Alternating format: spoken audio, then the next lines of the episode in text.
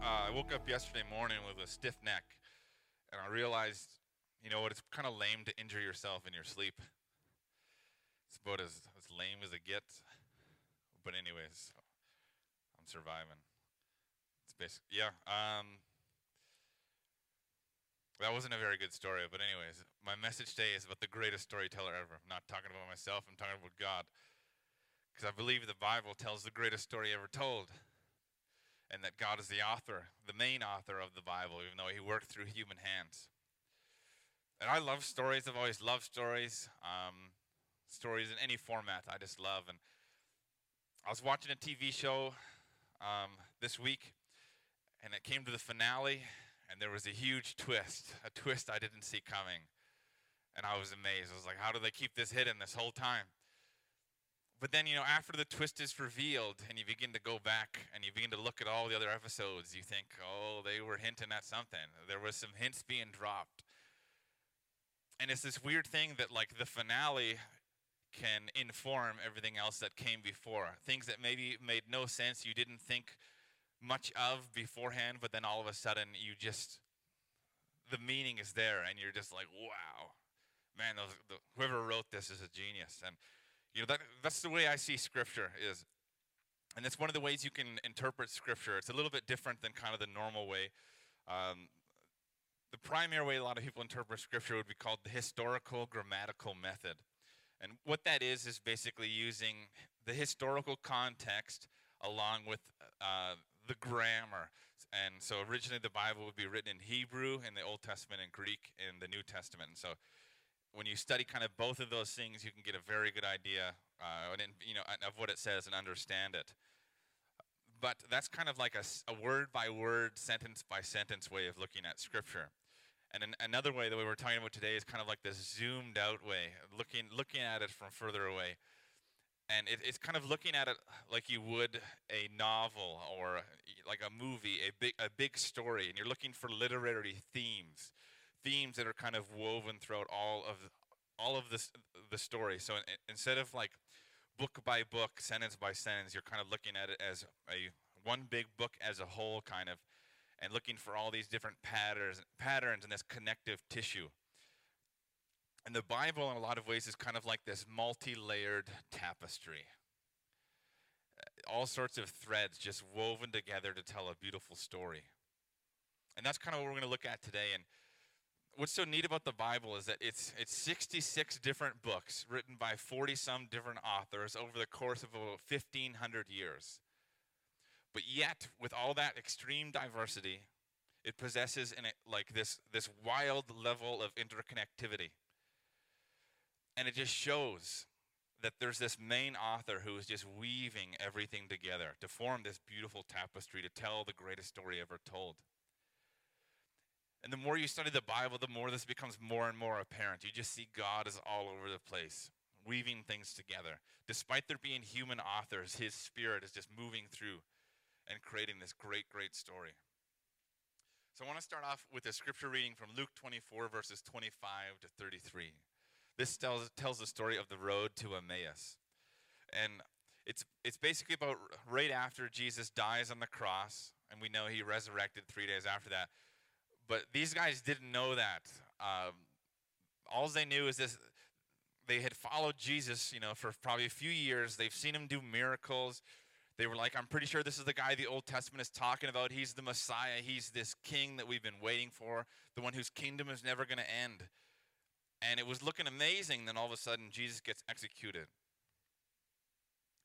And it's like this big gut punch. It's like, what just happened? Their hopes and dreams dashed. And so they, you know, they they were just in utter disarray. Couldn't believe it. Didn't know what to do.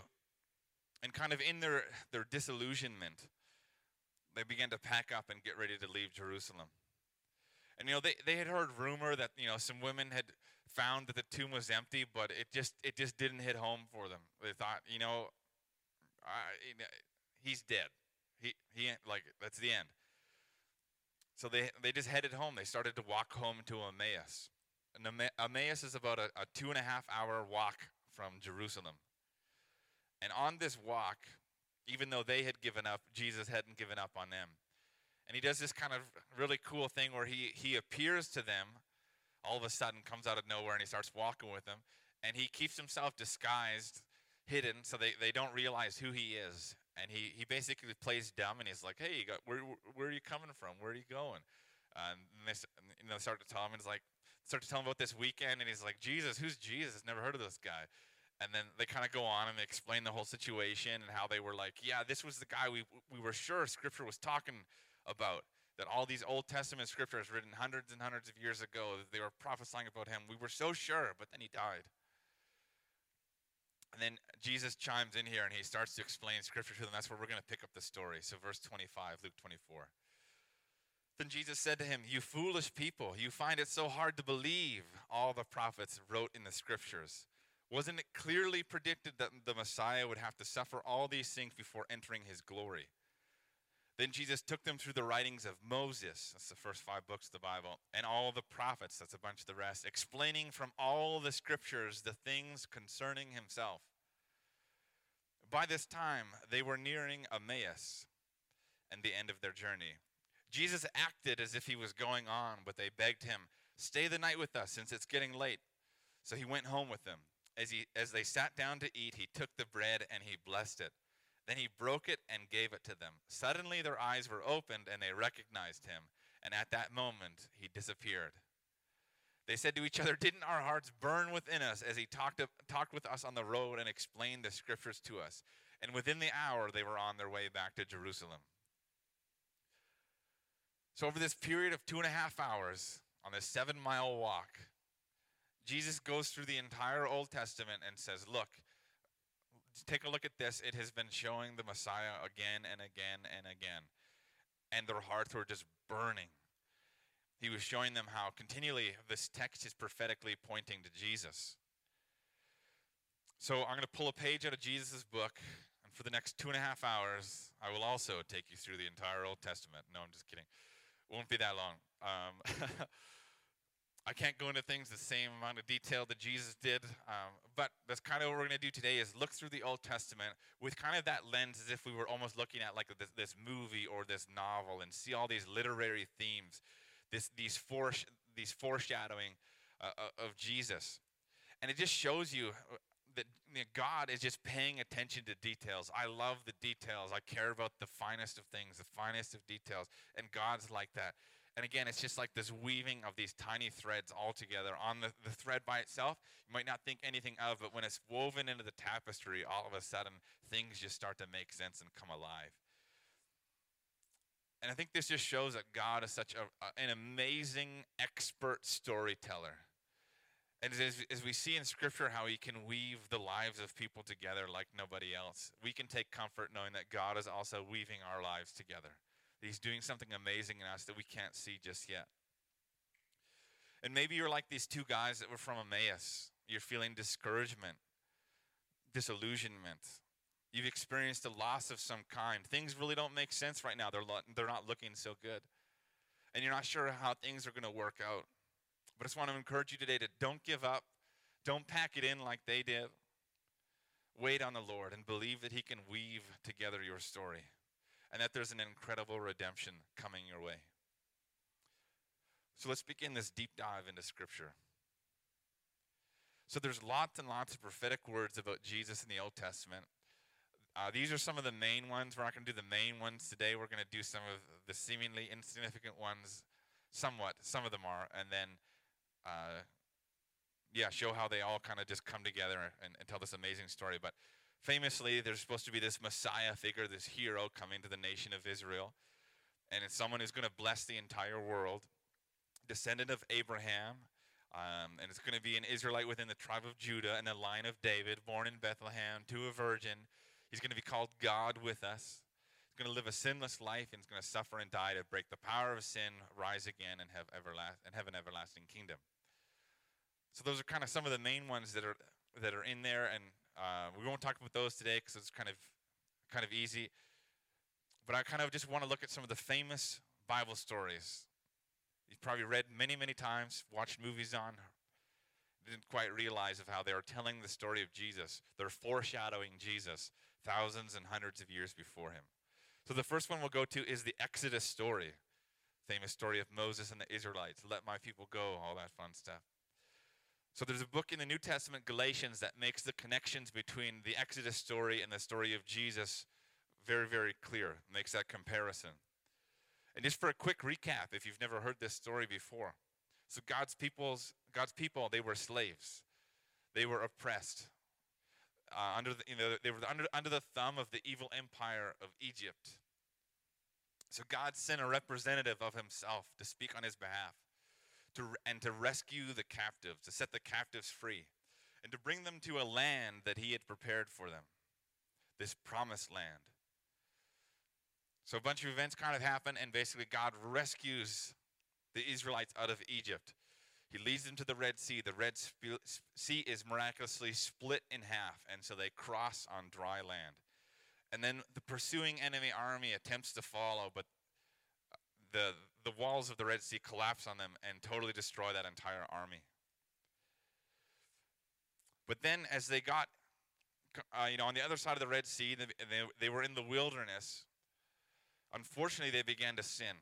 They were tempted in a few different ways. Um,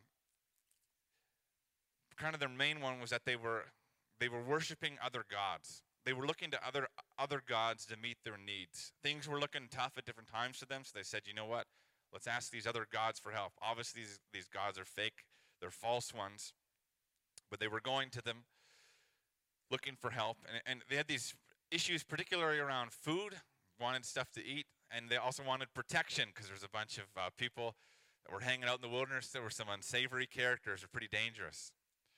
But anyway, so they, they, they failed. They failed in their mission to expand the kingdom of God, to make it into the promised land. And they got stuck there for 40 years.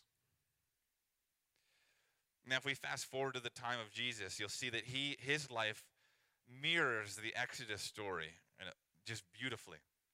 So, even though Jesus is born in Bethlehem, he spent a bunch of his childhood in Egypt as a refugee, uh, running from a king that was trying to kill him.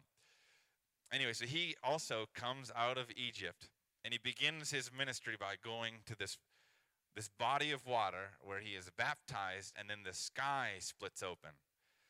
So the verb that's used um, in the Bible there is the exact same one for this the splitting of the Red Sea. So the sky splits over in front of uh, in front of Jesus when he's getting baptized. Same way the Red Sea split open. And then after Jesus is, you know, um, baptized, and also Scripture would refer to the Red Sea as a type of baptism. So after he passes through the waters, he goes also into the wilderness. And then he stays for 40 days, not 40 years, and he is also tempted. And his temptations are actually the, the same ones that the Israelites were tempted with. He is tempted about food, protection, and also the worship of a false God, in this case, Satan himself. Israelite, the Israelites failed these temptations, but Jesus succeeded where they failed. And in fact, he uses the scriptures to destroy the tactics of Satan. And he quotes exclusively from Deut- Deuteronomy 6 to 8, which is where Moses is telling the Israelites how not to fail, how not to fall into these these traps, these traps in the wilderness, how not to um, be pulled away from God and pulled away from your, your mission um, how not to miss out on the promised land. Now, similarly, Jesus was all about setting the captives free. In fact, his very first message is when he stood up and he quoted from Isaiah saying, He is here to set the captives free. Now, of course, the captives he's referring to is people that are slaves to sin, which is all of us. And, he, and his mission was to set us free from that, to defeat the enemy that is oppressing God's people. And this promised land, this place that he has prepared for us to go, is heaven. So you can see lots of parallels between one of the most famous, probably the most famous Old Testament story, and then of course Jesus in the New in the New Testament. And throughout Isaiah, Jeremiah, and Zephaniah, they were prophesying that there's going to be a second Exodus. So it's just connecting a bunch of the dots scripturally. And Jesus, of course, led that that, that's a pretty easy one that's fairly um, well known scripturally. Here's one, another very famous story that you probably didn't realize also has all sorts of amazing, cool Jesus connections. That's the story of David and Goliath. Again, also one that would show up in movies or you, you're probably somewhat familiar with. So this is a few hundred years after Moses. And once again, the people of God, the people of Israel, they are in a spot of trouble. Things aren't very good. They are being oppressed by the enemy. There is a giant that is wearing scale armor, Goliath of Gath, and he is mocking God's people and he has them cowering in fear. But there's this young shepherd named David. David means beloved. It's important for later. Anyway, so David, he's from the tribe of Judah. He lived in Bethlehem. And he has the bravery to come and face this giant. And he uses a slingshot and throws a rock at Goliath's head and kills him. And then all the enemy that is there to oppress the people of God, the people of Israel, they, they run away in fear and they're easily chased down and defeated. Then David goes up to Goliath. He takes his sword and he cuts off his head. This is the part we don't tell the children. and then he takes his head to this big hill a ways away that is right outside a fortress of the Je- Jebusites, which is one of the enemies of Israel. So he takes this big head of Goliath, he goes over to this fortress of the Jebusites, and this fortress is called Jerusalem. And he puts it, uh, you probably would have put it on a really big wooden stake. If you ever watched any movies, that's what people do with heads they cut off, I guess. Um, but anyways, he, he would have put that right on the top of the hill, prominently displaying this head. And you ask yourself, like, why, why? Why would you carry this bloody gross head on this long journey, walk off this mountain, and put it on the top? Why would you do that? Now, this is one of those moments, as we're going to find out here, you wonder about how much David knew about the plan that God had coming in the future. We're going to walk through some fun stuff here. So, the very first prophecy ever given in the Bible is actually given to Satan. So, he tempts Adam and Eve into sinning in the garden, and they do. And remember, I talked about this last time. I think last time I preached. Satan uh, in in the uh, in the Old Testament in this passage of Scripture, the word that's being used there is nakash in Hebrew, which means shining one, diviner, and serpent, which is a very good description of a deceptive fallen angel. But anyways, God says says to him in Genesis 3:15, "And I will cause hostility between you and the woman, and between your offspring and her offspring. He will strike your head, and you will strike his heel. So this is ultimately a prophecy about Jesus. There's going to be somebody that is born in the line of Eve, one of her descendants, and he's going to step on your head. He's going to crush your head. And of course, uh, yeah, as we know, Jesus did do that. But kind of the funny part here, I'll just touch on real quick here is, is God's saying that there's going to be animosity between Eve's offspring and Satan's offspring. So we know obviously Eve had kids, and then you're like, whoa, did Satan have snake babies? Like, what's going on here? That didn't happen. So what he's what's re- referred to is that anyone that follows in Satan's footsteps is referred to as like one of his kids, basically. Jesus referred to some of his opponents, some of the, the Pharisees that were uh, really coming against him. He called them a brood of vipers, which is basically saying, you family of snakes. Uh, he's also referred to other people as being like the children of the devil. So that's what it is. You're either team, team God or team Satan. And God is basically saying in this prophetic word that there's, there's going to be animosity between Team God and Team Satan. But guess what? One of, one of the descendants that's going to show up in Team, uh, team God is going to crush your head. So we're going to see that David is kind of moving in this prophetic um, wave, basically, that, that he's kind of following along somewhat in this, and he's kind of foreshadowing this again. So Goliath is obviously Team Satan, and this is one of the things you can kind of lose track of scripturally. Because in the Hebrew, when it says he has scale armor, we often think of like chainmail or something like that, which wasn't invented in probably like another a thousand years. But the root word there in Hebrew for that scale armor is actually serpent. So what it's saying there is that Goliath has serpentine scale armor. Not a coincidence. He's very much so team team Satan, team evil coming against the people of God. But David stands up and he defeats him. And his head is quote unquote crushed. So this is kind of a reference eventually what Jesus is about to do one day. Jesus is the greater David. But, anyways, Goliath's head's taken to this hill outside the fortress of Jerusalem and put on display for all to see on this big, long piece of wood. So now we fast forward about a thousand years to Jesus. So, Jesus, when he is baptized, God shouts out from heaven, He says, This is my beloved Son. Remember, David means beloved. He's basically saying, This is my David's son. This is my king's son. Again, that, that messianic aspect of things is, is right in there right from the beginning. David's also, or sorry, Jesus is also known as the great shepherd, the great king of the tribe of Judah. He's in the line of David from Bethlehem.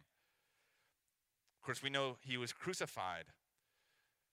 And as he's crucified, he was crucified on a hill right outside Jerusalem on a wooden cross put on display for all to see.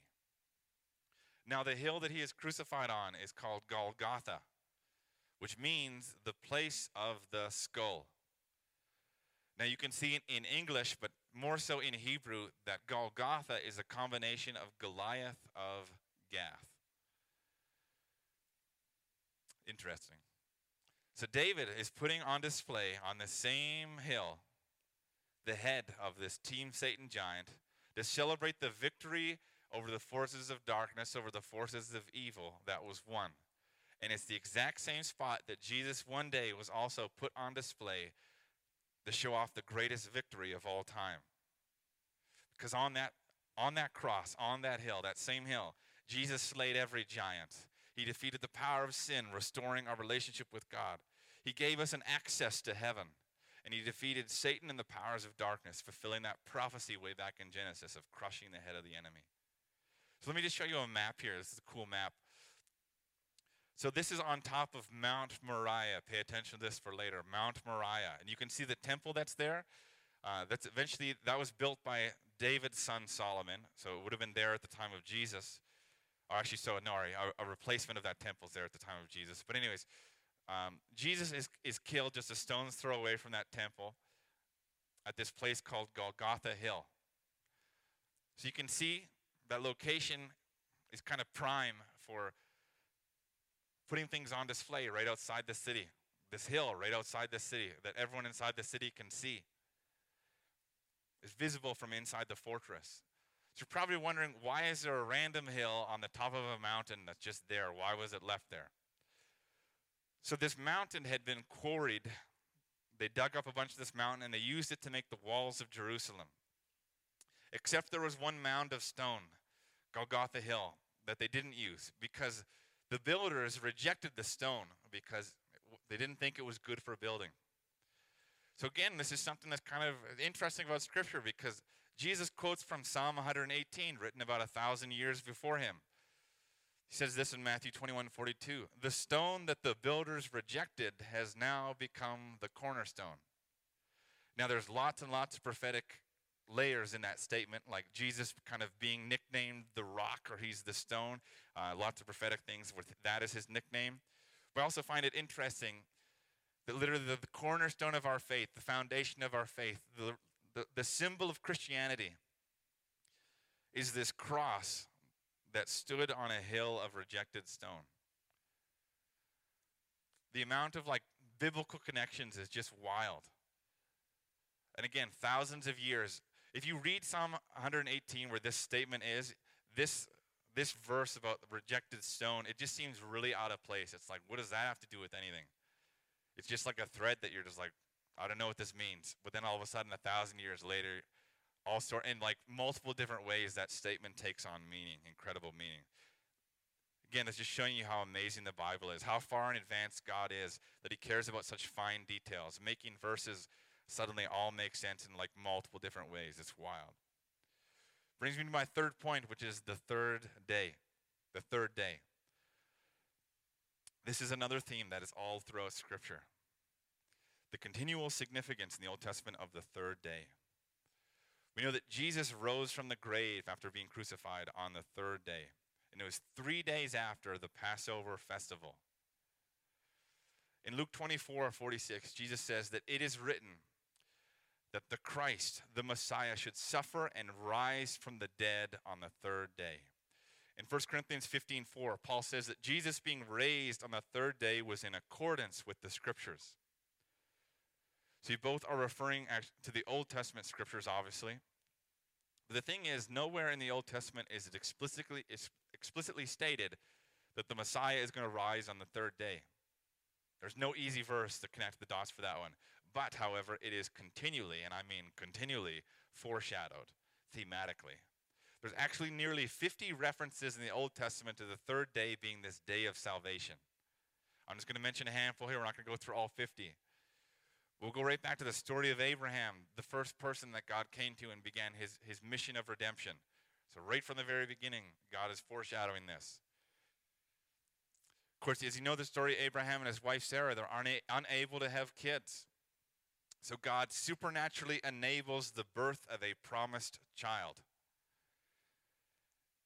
The child through who all the world is going to end up being blessed through this child's descendants. This child is named Isaac.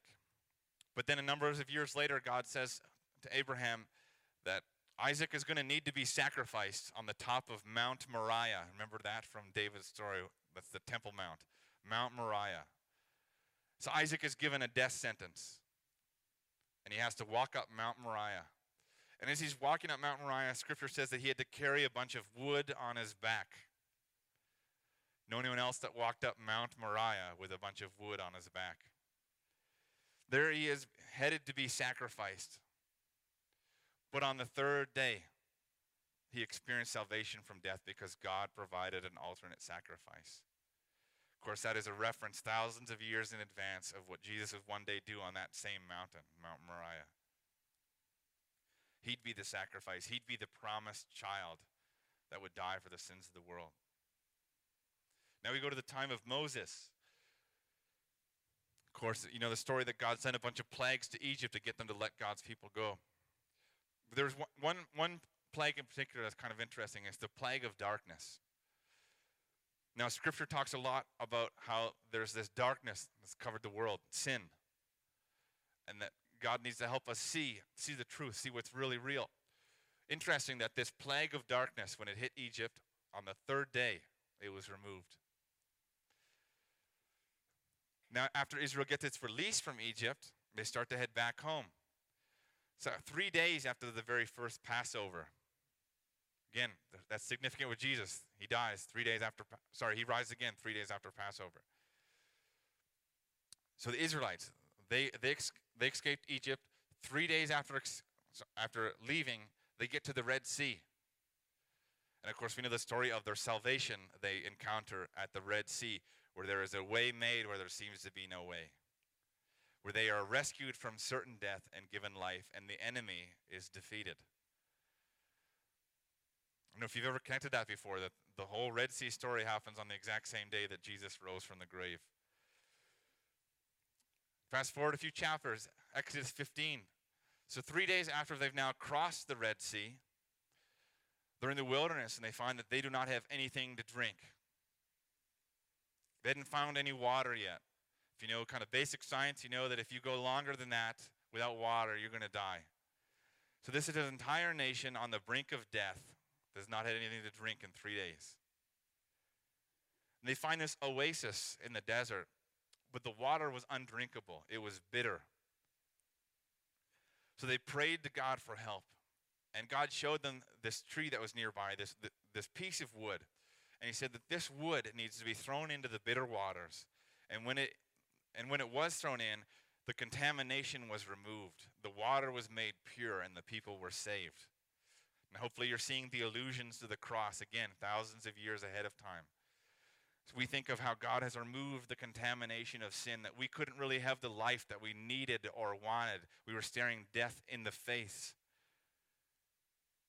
But the cross, that this piece of wood, it makes it makes away. It removes you know the the sin within us, the contamination of sin. It makes us pure. It gives us life in the face of death. And also, you can see the allusion to a spring of living water, which is something that God puts in us, His Holy Spirit. So, again, preaching the gospel, a bunch of the gospel story thousands of years beforehand. Lots of, lots of amazing foreshadowing. So we keep going. Exodus 19, a few chapters later, the Israelites have now arrived at Mount Sinai. And when they get there, they're told, you need to wait. you need to wait for three days, and then after the three days, you're going to see God in his full glory and his full majesty, like you would have never ever thought before. So they have to wait three days, and then God comes down the mountain and he introduces himself to the nation of Israel. Again, can you think of another time where there was three days of waiting, three days? We had to wait for God to show up in his amazing majesty and an amazing victory and amazing power like you would have never thought or seen before. Again, just another incredible connection. Here we go, Joshua 1. Israel now gets on the precipice of the promised land. They don't have access yet. But God says, you need to wait three days, and then you're going to have access to the promised land. And again, fast forward to the time of Jesus, there was a three day waiting time. But when Jesus rose again, that gave us all access to the real promised land, heaven. Again, preaching the gospel thousands of years in advance. We go to 2 Samuel 24. Israel is suffering from a plague. People are dying. It's looking really, really bad. David prays about it. He asks for help. And God says, wait three days and you're going to be rescued. And they were. Here's one, another one in the Old Testament. Jesus explicitly mentions this one. And this, this is a story that if you read on its own, you would never connect to Jesus. You would never think it was a Messiah thing, that, that is prophetic. A lot of people laugh at this story. That's the story of Jonah. So, Jonah, when he's swallowed by a big fish, he's a guy that tried to run away from God. God gave him a mission uh, to, to preach the story of salvation, and he didn't, and he didn't want to do it. But anyways, he tried to run, ended up uh, being thrown overboard, um, swallowed by fish. But anyway, Jesus talks about this in Matthew 12, verse 40. He says, For as Jonah was in the belly of the great fish for three days and three nights, so the Son of Man, that's the nickname of Jesus, will be in the heart of the earth for three days and three nights. Interesting also with the story of Jonah, that after he is spit on shore, he goes to the wicked city, city of Nineveh and he preaches for three days. And then the city repents, turns to God, and is saved from the judgment of God. Interesting. Again, that the three days is just in the belly of the whale, three days, three nights. And then also preaching for three days. And in this story of salvation that's in there and saved from the judgment of God. Another, another one is the, in, in the book of Esther, the famous story of Esther. Esther is foreshadowing Jesus as well. So during the exile, this is a time period where, again, Israel went into a bunch of sin. They ended up kind of mostly being kidnapped and taken away to foreign, foreign lands. And there was this plan put in place that, you know, that all the Jews, all of God's people were going to be killed. So there, there they are facing certain death. But then Esther, she petitions the king for three days, and on the third day it was granted access to the king. Her petition was heard, and the lives of all of God's people were saved. This is not an exhaustive list, by the way. Again, there's like a, close to 50 references that are somewhat similar, similar to this, that are just continually foreshadowing the, the significance of the, of the third day. But there's also some in the New Testament. I'm just going to do one. Um, this one's this just a little bonus here. But in Luke 2, when Jesus is a 12 year old boy, his family travels to Jerusalem for Passover. Again, there's that other connection. He's in Jerusalem on Passover. And then he gets lost, and he is lost for three days. As a 12 year old boy, lost for three days, but then he is found on the third day. And he's found, found in the temple, found in his father's house. And it's interesting, it's like God was preparing Mary prophetically um, about 21 years in advance that one day she's going to lose Jesus for three days. She's going to lose her son for three days, only for him later to be found on the third day. Like literally, these, this thread is just everywhere throughout Scripture. It's wild. But anyways, this brings me to my conclusion. So what's the point? Why are you telling me all this? What's going on here? Why are we talking about all this stuff? So on one hand, yeah, it's showing the Bible is a supernatural book. Again, written 66 different books, written by 40 some different authors over the course of 1,500 years yet there are so many threads that are just go through entirely that are just pointing to Jesus. So the, the, the, the connectivity is just wild. It can't, and it can't be denied. And we know that we know that someone didn't come and edit the Bible to do that after the fact because we we have um, pieces of pieces of the Old Testament, um, Old Testament copies that are even older than Jesus is. I was looking up last night. I think our oldest one is 700 years um, before Jesus. Parts of the Old Testament that we have. Yeah, even though the Bible is written by human hands, you just see God's Spirit in it, connecting all sorts of things, and this obviously ensuring the accuracy. And there's, there's actually literally hundreds of thousands of connections scripturally. Hundreds and hundreds of thousands of connections. And there's no way that this would ever happen uh, naturally. No way that 40 different authors in different cultures that even spoke different languages over the course of 1500 years could connect things that well. No way. No way. It's impossible. But with God, obviously, all things are possible. But besides proving that the Bible truly is the Word of God, what does this mean? What does this mean for us in our own lives? What does this mean for us right here, right now? So you'll notice that many of these stories that we were referencing today, they didn't really have their full meaning revealed until the redemption story was finished. For a lot of us, a lot of the time, we, we're going to find ourselves in messes. And messes we do not understand, they do not make sense.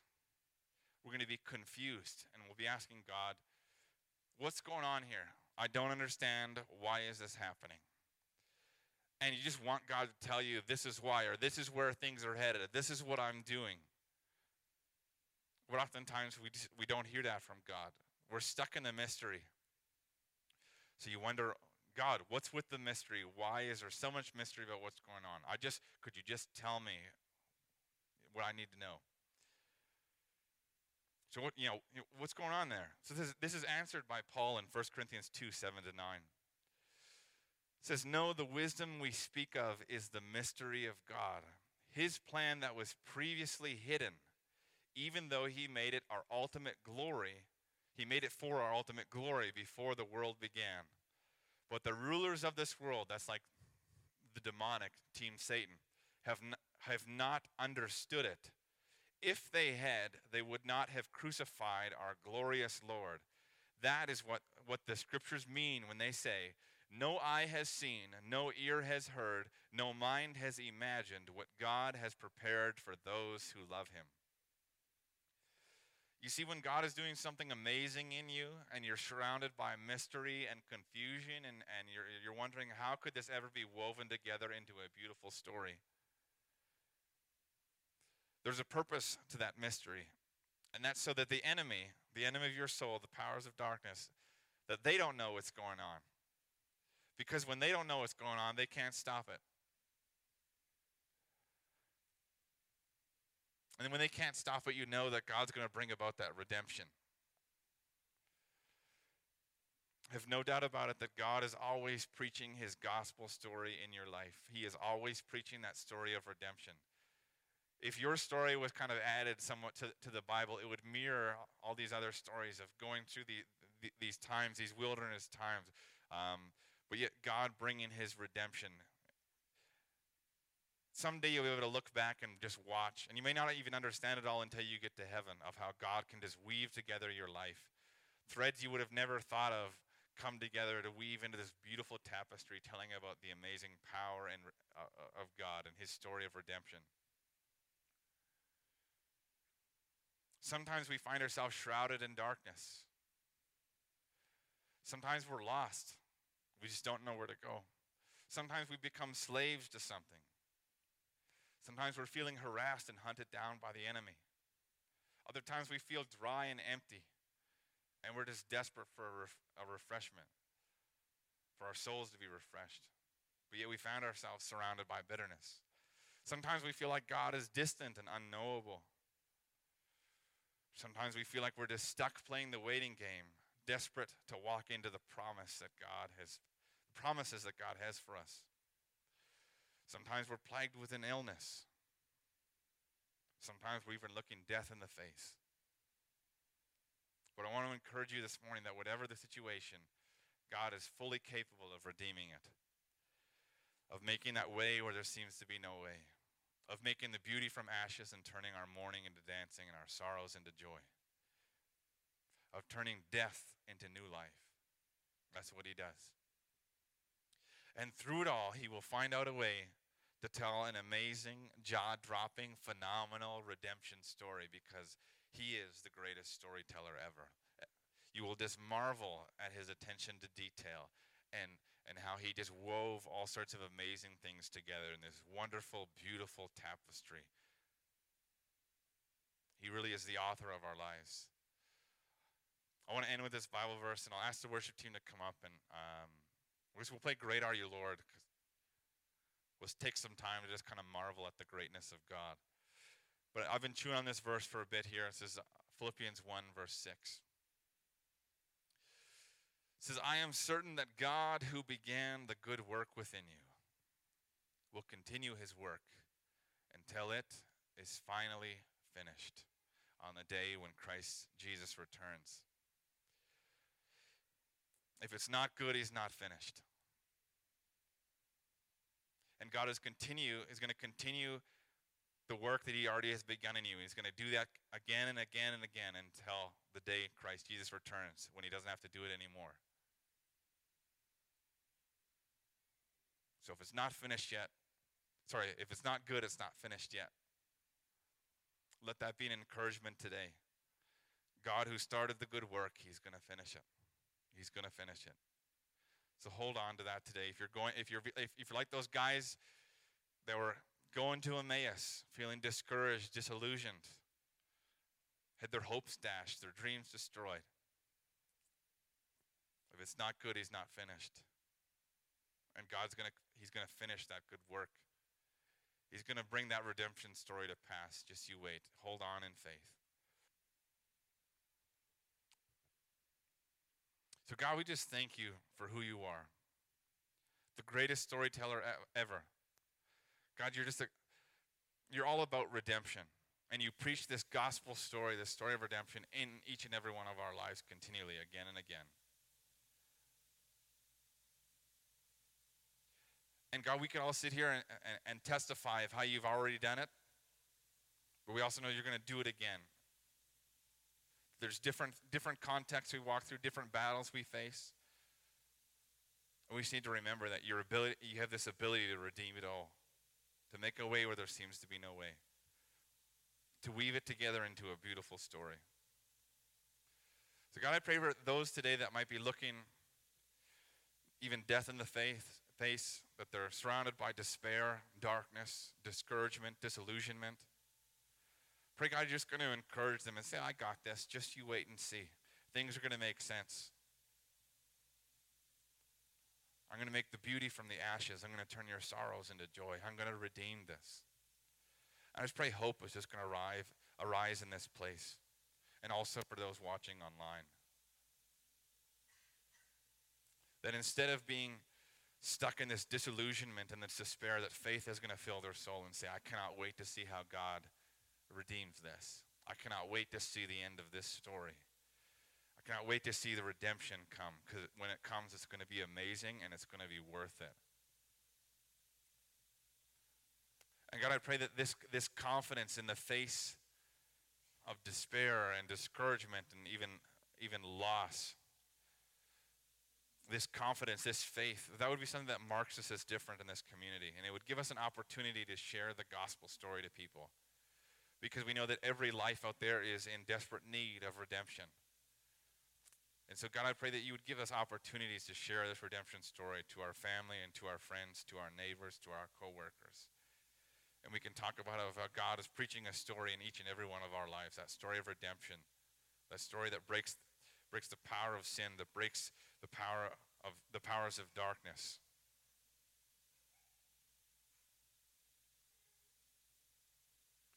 God, I pray people would also just feel kind of a download of your love right now as well. They'd realize that you're,